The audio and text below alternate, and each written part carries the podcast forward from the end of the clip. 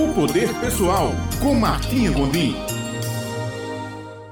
Olá, bom dia, caro ouvinte. Aqui Martinha Gondim em mais um momento de nossa coluna Poder Pessoal. As emoções humanas servem como bússolas em nossa vida, nos orientando como devemos agir. E muitas vezes não percebemos que a nossa a forma como agimos ou como reagimos é de acordo com como nos sentimos mediante emoções que temos. As emoções em geral são provenientes de pensamentos ou de experiências vividas, e as emoções cada uma delas tem a finalidade de nos proteger ou de nos impulsionar para a contínua evolução em nossa vida. Existem as emoções primárias, existem as emoções secundárias e as de fundo. As primárias são as mais perceptíveis. As secundárias não são tão fáceis de perceber, como, por exemplo, a culpa ou a vergonha. E as de fundo são aquelas que mais parecem como fadiga ou calma, são quase imperceptíveis, é muito difícil de perceber. As emoções básicas, muito conhecidas por todos nós, são aquelas bem fáceis mesmo da gente identificar, que são cinco: o medo, a tristeza, a alegria, a raiva, o nojo. Dentro dessas cinco emoções, é muito comum que muitas pessoas confundam por não entenderem, por não conhecerem e acreditem que elas são tristes, por exemplo quando não entendem que não são tristes, elas estão tristes. Momentaneamente, elas estão sob o efeito, sob a ação e a reação de uma emoção. E aí é onde entra o que hoje é muito conhecido como inteligência emocional ou controle emocional. O que vem a ser isso?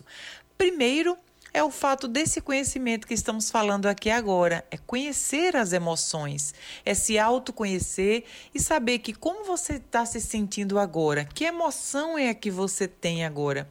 Por que, que isso é importante?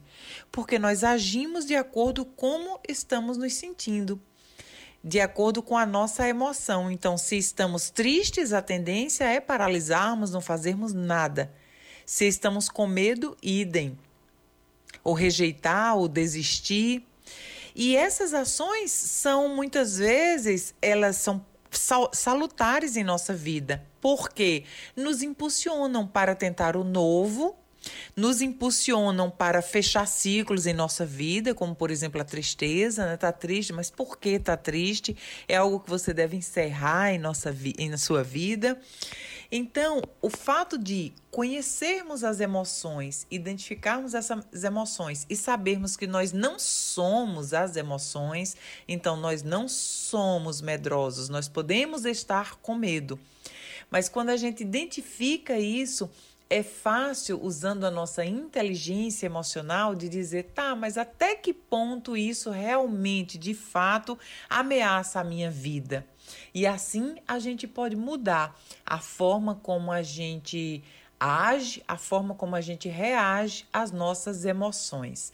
Então eu desejo que nessa semana que se inicia, você tenha mais conhecimento de suas emoções, tenha o controle sobre elas, sabendo que você não é as emoções, você apenas está passando pelas emoções, que todas elas convivem dentro de nós, mas é o controle racional, a consciência, o conhecimento que vai deixar que essas emoções, se essas emoções vão permanecer por mais tempo em nós, se vão nos paralisar ou vão nos impulsionar no, na contínua evolução e no contínuo caminhar em nossa vida. Desejo uma excelente semana para você. Esteja em casa, seguro, saudável, mentalmente e fisicamente. Um beijo e até a próxima semana.